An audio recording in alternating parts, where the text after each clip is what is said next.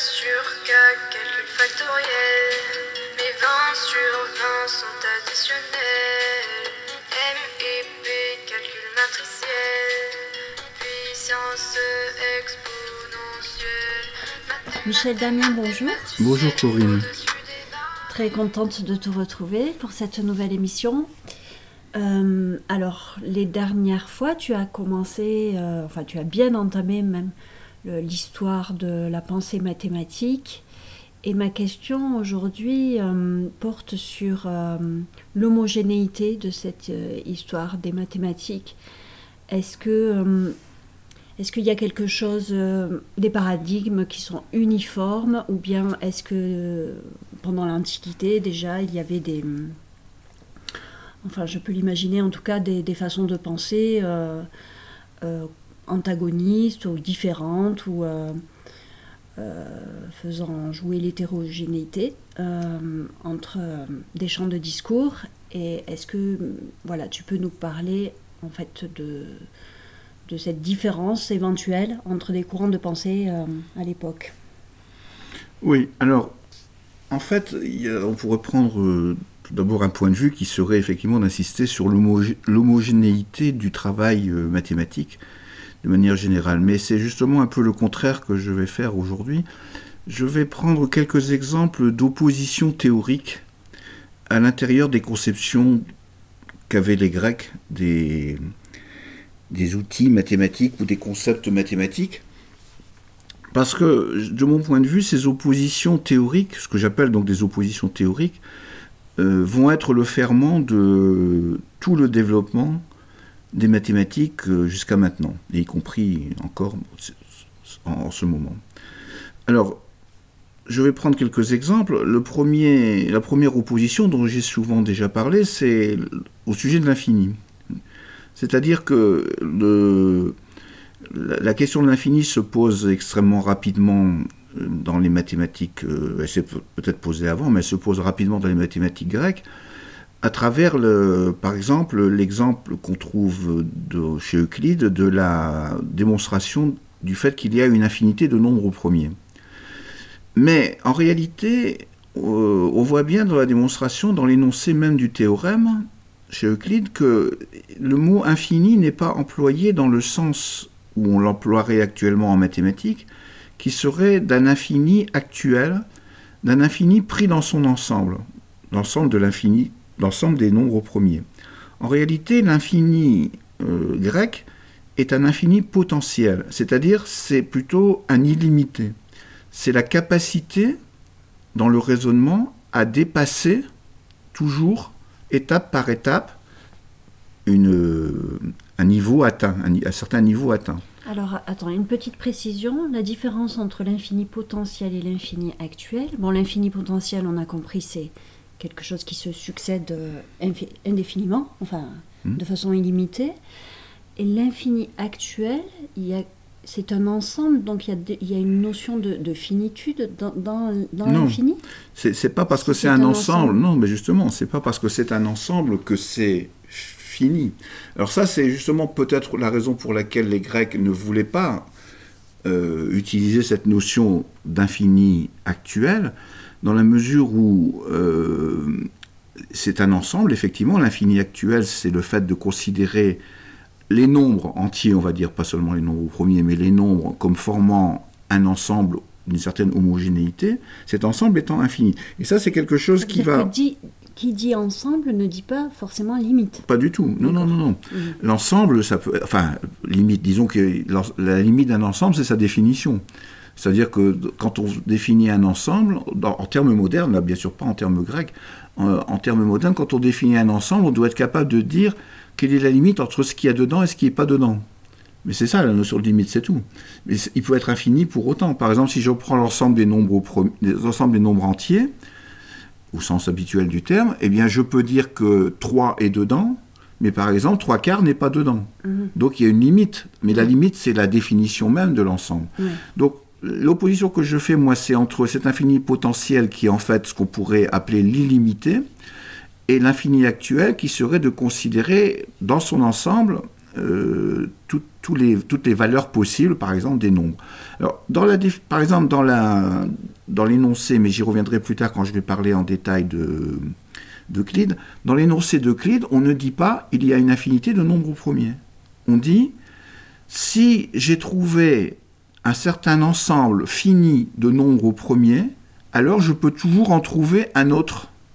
Mhm. Autrement dit, je n'épuise jamais, par un processus par étape, je n'épuise jamais l'ensemble des nombres premiers. Mais l'énoncé même euh, ne fait pas intervenir l'infini d'une certaine façon. C'est la capacité de faire un pas de plus.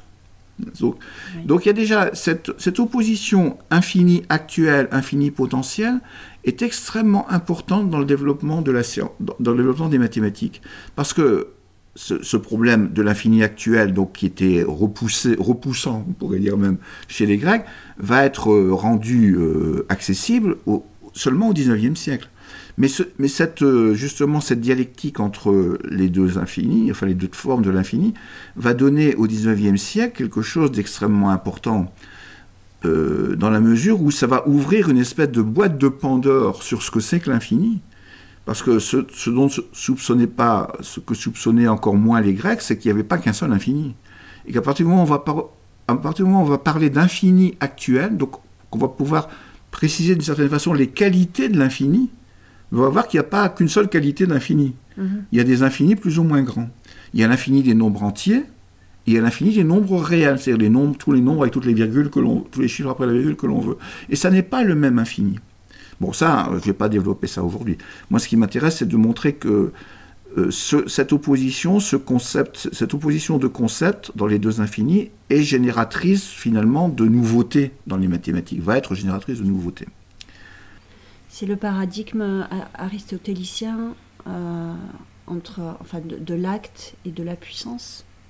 Quelque chose qui est en acte et quelque chose qui est en puissance. Oui, alors peut-être effectivement, puisque actuel et mm. potentiel, c'est effectivement mm. les, adjectifs qui correspondent à ce que tu appelles euh, en acte et en, puissance. Et effectivement, il y a dans, l'infini potentiel l'idée de génération, mm-hmm. de pouvoir engendrer la suite des nombres entiers euh, par étapes, quoi, en fait. Alors, il y a un deuxième aspect, on va dire, une deuxième opposition sur laquelle je voudrais euh, euh, dont je voudrais parler, et qui est l'opposition entre continu et discret. Alors, j'avais parlé la dernière fois de Zénon et de l'histoire de la flèche qui n'atteignait pas, ou plutôt qui ne qui n'était pas censé atteindre son but, sa, cible. Alors là, il y a dans la représentation du monde qu'ont les Grecs une opposition entre un découpage d'un intervalle, d'un intervalle, de, intervalle dans un segment, on va dire, un découpage euh, en un nombre euh, de plus en plus grand d'éléments, une division de plus en, qui donne, qui donne euh, lieu à des éléments de plus en plus petits. Et la question est, est-ce que ça s'arrête?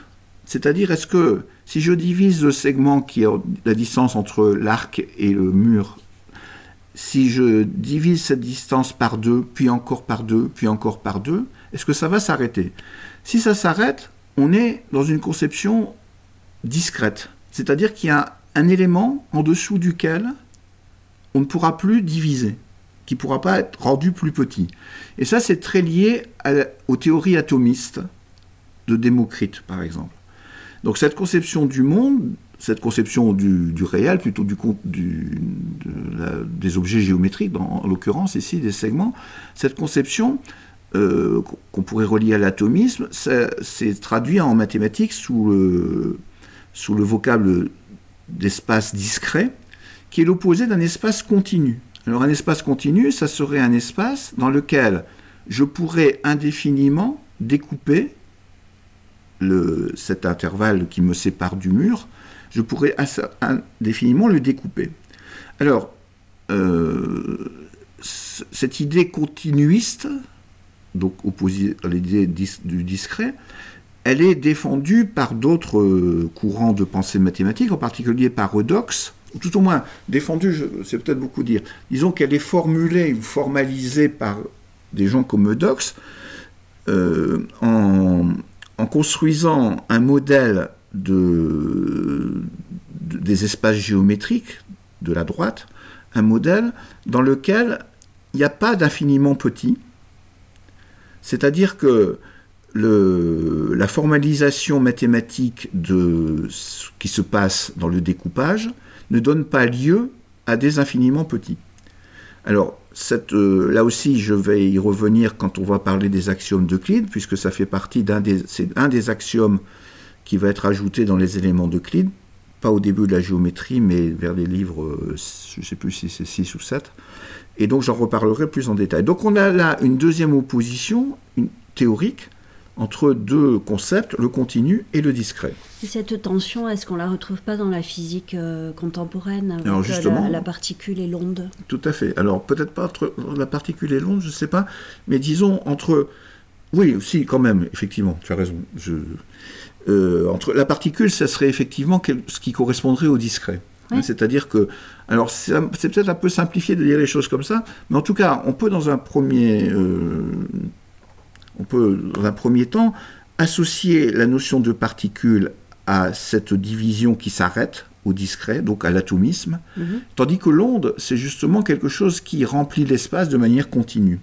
Et on voit là à nouveau comment cette dialectique qui est mise en évidence par les Grecs va irriguer toute la science jusqu'au XXe siècle, jusqu'au XXIe même maintenant. Mm -hmm. Et c'est encore une fois, c'est un deuxième concept, une deuxième opposition de concepts qui est extrêmement fructueuse. -hmm.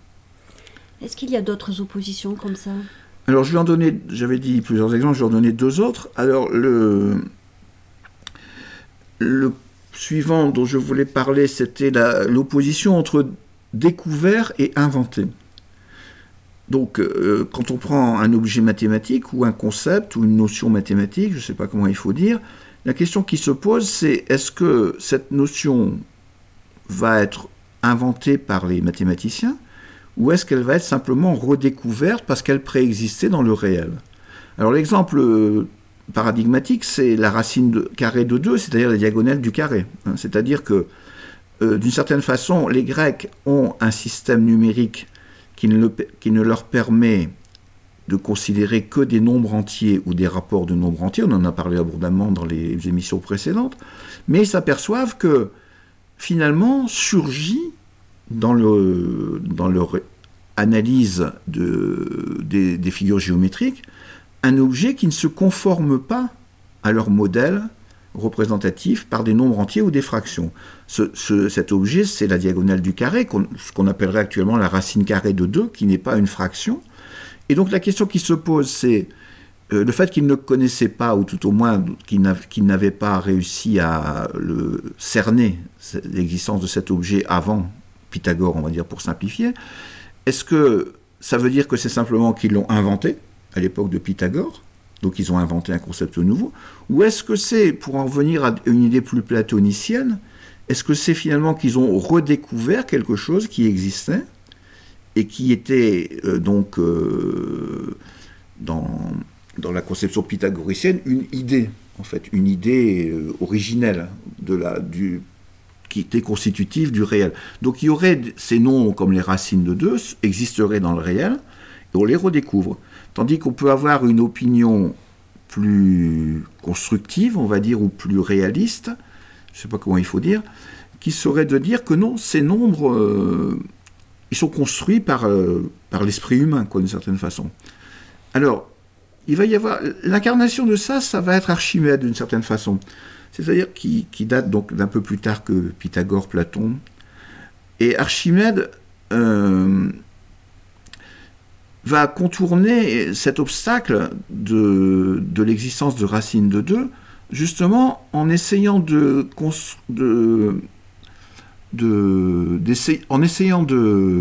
concevoir ce nombre par approximation. Donc, il ne prétend pas essayer de définir ce que c'est que racine de 2, il ne se pose pas la question du statut, est-ce que c'est découvert ou inventé. Ce qu'il dit, c'est qu'on peut l'approcher de manière de plus en plus précise par des processus, euh, par processus constructif.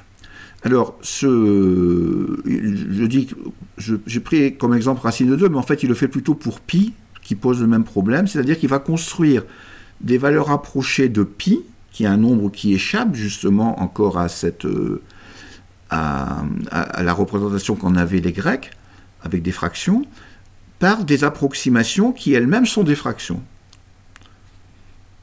Alors on pourrait dire que euh, c'est une espèce de construction d'idéalité, hein, d'objets qui sont idéaux ou idéels, je ne sais pas comment il faut dire.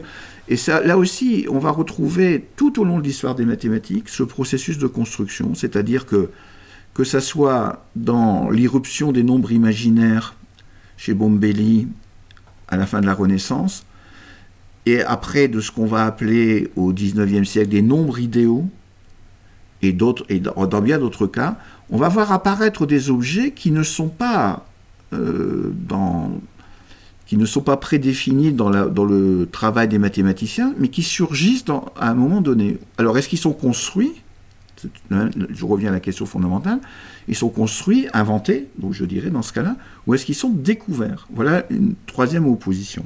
Alors ça, c'est quand même un, débat euh, philosophique qui nous accompagne euh, depuis, euh, depuis l'Antiquité et qui, a, qui a été très fort au Moyen Âge, par exemple. Il y avait une opposition d'idées entre les nominalistes et les réalistes. Et par exemple, Abélard, je pense que c'est un nominaliste. Je sais pas. Je sais plus exactement dans quelle position il était, mais enfin c'est cette époque-là où il y avait des débats philosophiques extrêmement forts sur ces questions-là et qui perdurent encore aujourd'hui.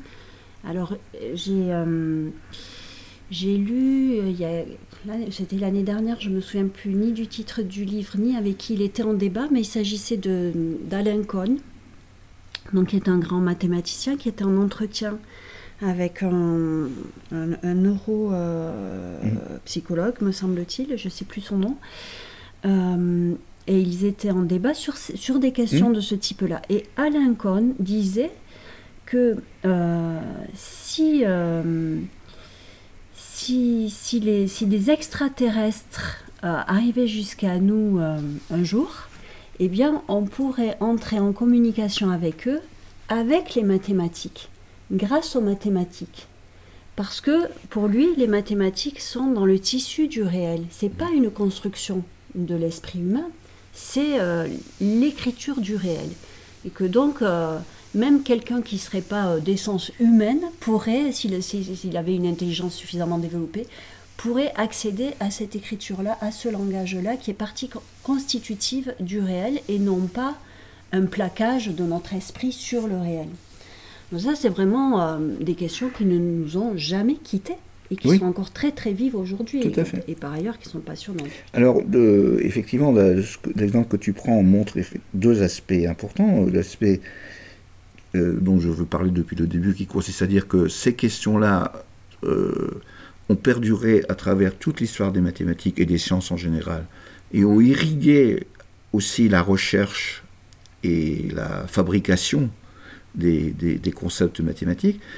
Et par contre, euh, pour préciser un petit peu la position d'Alain, enfin, pas, préciser la position d'Alain Cohn, il est capable de le faire lui-même, mais pour commenter un peu la position d'Alain Cohn, je dirais que les mathématiciens disent souvent, les grands mathématiciens disent souvent, ou on dit d'eux, que ils sont euh, c'est-à-dire ils pensent que les mathématiques les objets mathématiques sont inventés pendant qu'ils travaillent, pendant leur processus de création, ils pensent qu'ils sont en train d'inventer des mathématiques. Mais à la fin du processus de création, des gens comme Alain Cohn pensent effectivement que, en fait, ils n'ont pas inventé, ils ont redécouvert. Mais c'est après coup, finalement, qu'ils deviennent platoniciens. Mhm. Ils sont platoniciens quand ils pensent aux objets mathématiques. Mhm. Mais ils sont constructivistes quand ils sont en train de, faire des mathématiques. Mhm. Donc ils sont dans une position euh, à l'intérieur même de leur travail. C'est-à-dire que ce qui se construit, c'est quand même la nomination.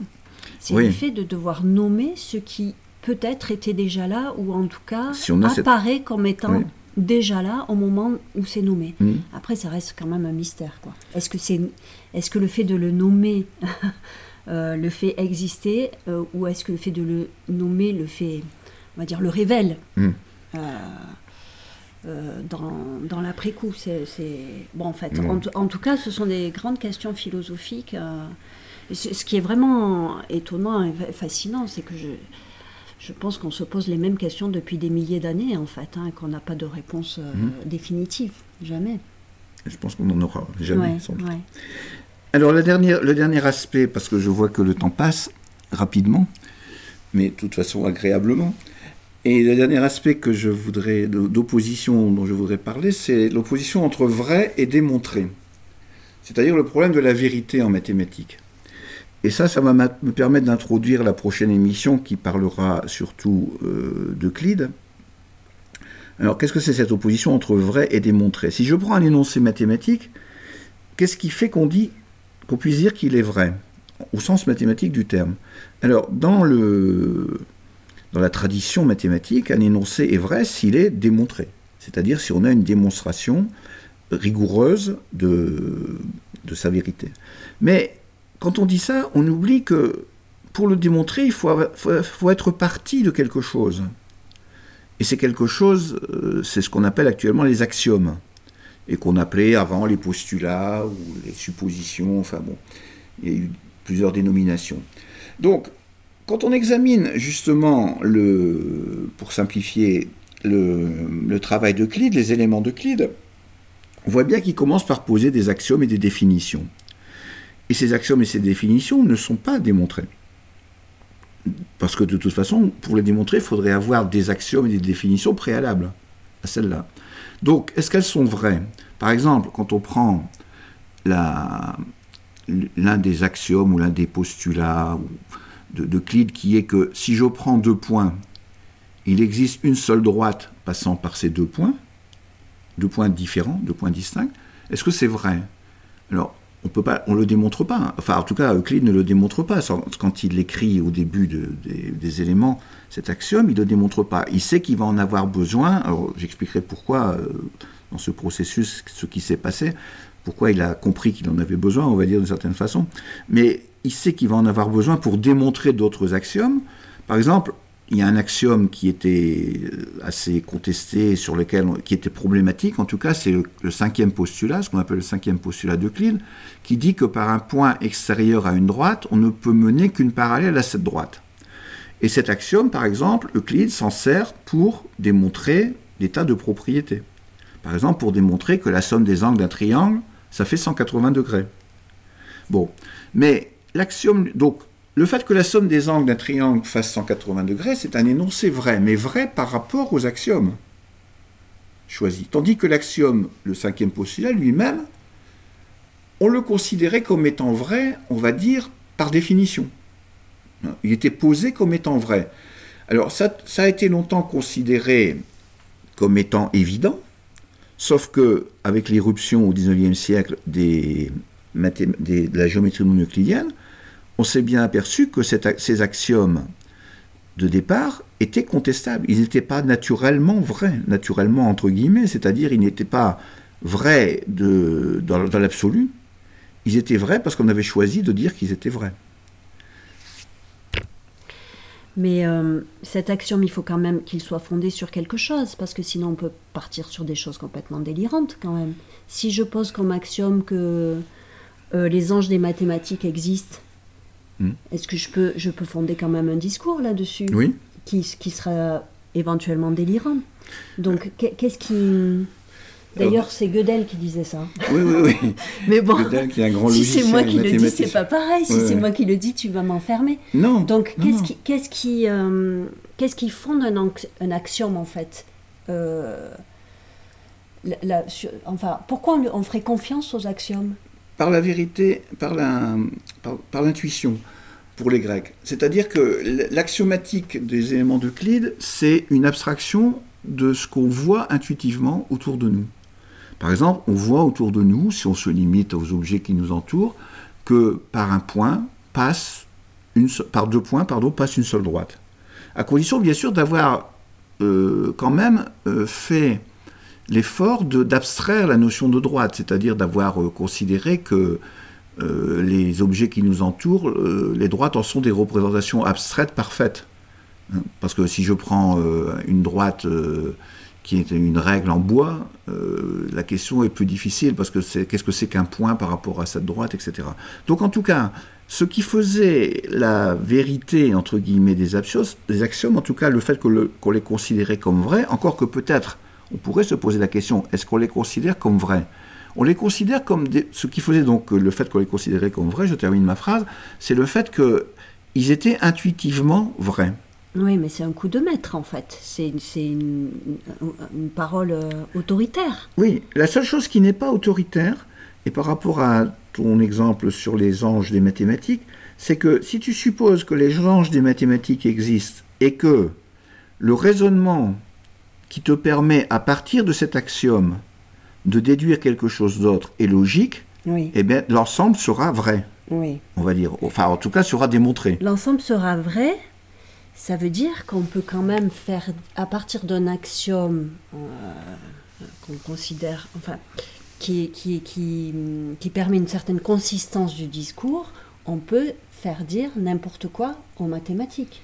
Donc c'est, est-ce que les mathématiques sont une forme de sophisme du coup? Alors, on peut faire dire n'importe quoi. Alors d'abord, le mot sophisme pour moi est compliqué, je ne sais pas trop ce que ça recouvre exactement en philosophie. Mais disons que euh, si, si ça consiste à dire que l'important n'est pas dans la vérité du point de départ, mais dans la cohérence ou la consistance, comme tu as dit, qui est effectivement un terme mathématique, dans la consistance du discours, alors effectivement, si c'est ça le sophisme, la, philosophie sophiste, oui, on pourrait dire ça. D'autant plus que, qu'est-ce qui va se passer en mathématiques Précisons un petit peu? Eh bien, c'est que les axiomes tels que ceux d'Euclide vont être entièrement remis en cause, pas tous bien entendu. Mais si je prends par exemple l'axiome, donc toujours du, cinquième postulat, euh, ce qui va se passer, c'est que à force de s'interroger sur sa nature, justement, sur sa vérité, parce que la question, c'était pas tant la question de la vérité, c'était la question de la démontrabilité. Est-ce qu'on est ne pourrait pas le démontrer, ce cinquième postulat, par rapport aux autres? Mmh. Autrement dit, ça ne serait plus un postulat, ça mm. serait une vérité démontrée. Et à force d'essayer de démontrer, il y a eu des, dizaines d'erreurs qui ont été faites par de très grands mathématiciens qui ont cru démontrer mm. qu'il était vrai ou qu'il était faux, mais surtout qu'il était vrai. Et à chaque fois, c'est, ils se sont cassés le nez là-dessus, on va dire, parce que euh, leur démonstration était toujours fausse. Et finalement, au XIXe siècle, ce que, dit ce que disent Lobachevsky et Bolyai, et avant eux un peu, euh, son nom m'échappe, Gauss, ce qu'ils disent, ces, gens-là, c'est que, en fait, ce cinquième axiome, on peut le remplacer par son contraire. Et on, aura une mathématique différente, mais qui sera cohérente, qui sera logique. Donc, par exemple, si je prends. Alors, il n'y en a pas qu'une de mathématiques qui soit non euclidienne, mais si je prends euh, un exemple connu qu'on appelle le modèle de Poincaré de la géométrie non euclidienne, eh bien, dans ce cas-là, par, par un point extérieur à une droite, il peut passer plusieurs parallèles à cette droite. Dans d'autres formes de la géométrie, il peut n'en passer, non euclidienne, il peut passer aucune parallèle à cette droite. Les parallèles n'existent pas, passant par un point.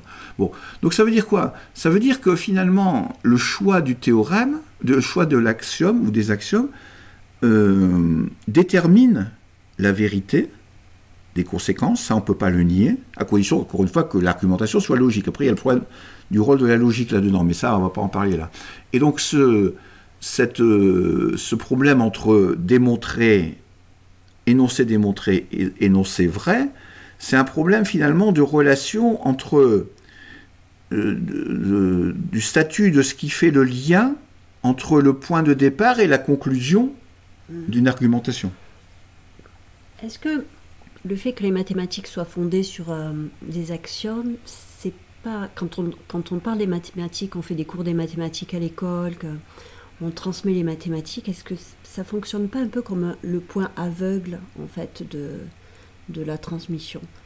C'est-à-dire quelque chose sur lequel euh, finalement euh, on ne revient pas, qui ne se discute pas, sauf éventuellement dans des, choses un peu particulières comme ça, comme la géométrie euclidienne ou non euclidienne, où là effectivement euh, peut-être que c'est quelque chose euh, de, très sensible, mais je ne sais pas, quand les enfants se demandent bah, pourquoi 1 plus 1 ça fait 2, Euh, je crois que c'est.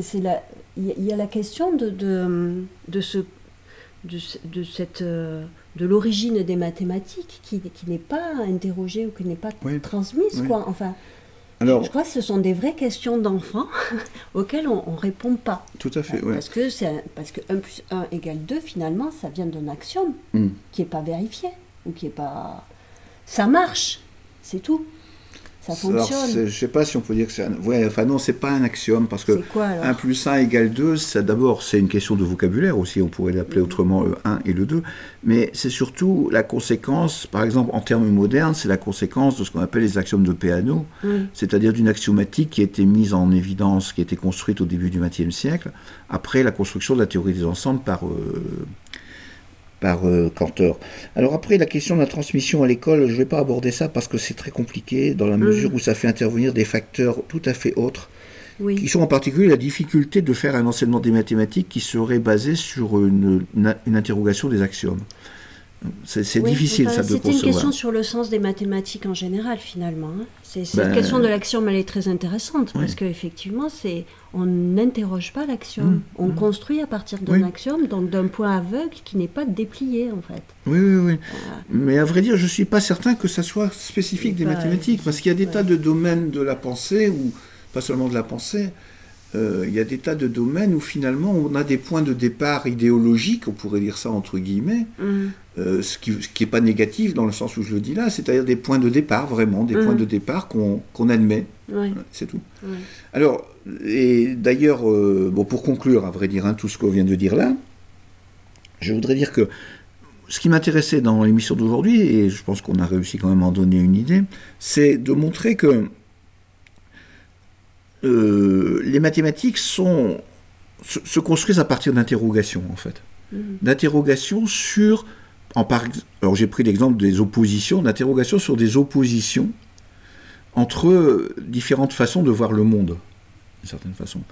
Et je pense que pour moi, c'est vraiment l'une des essences des mathématiques, c'est cette capacité à reformuler toujours le questionnement sur ses bases, sur les concepts de base qui, qui articulent le, fonctionnement des mathématiques.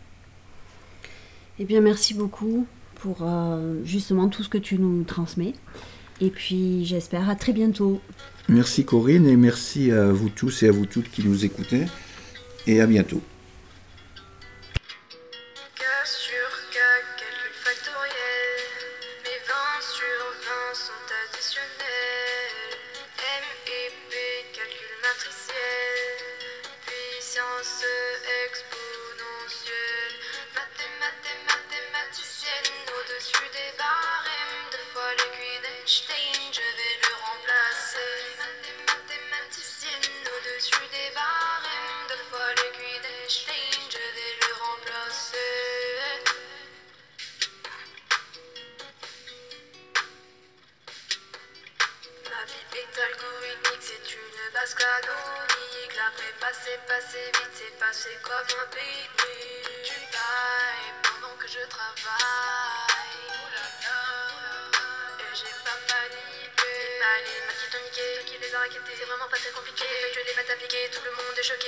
C'est toi qui les as fabriqués. Je crois que la mouche. Oh ouais, elle m'a piqué.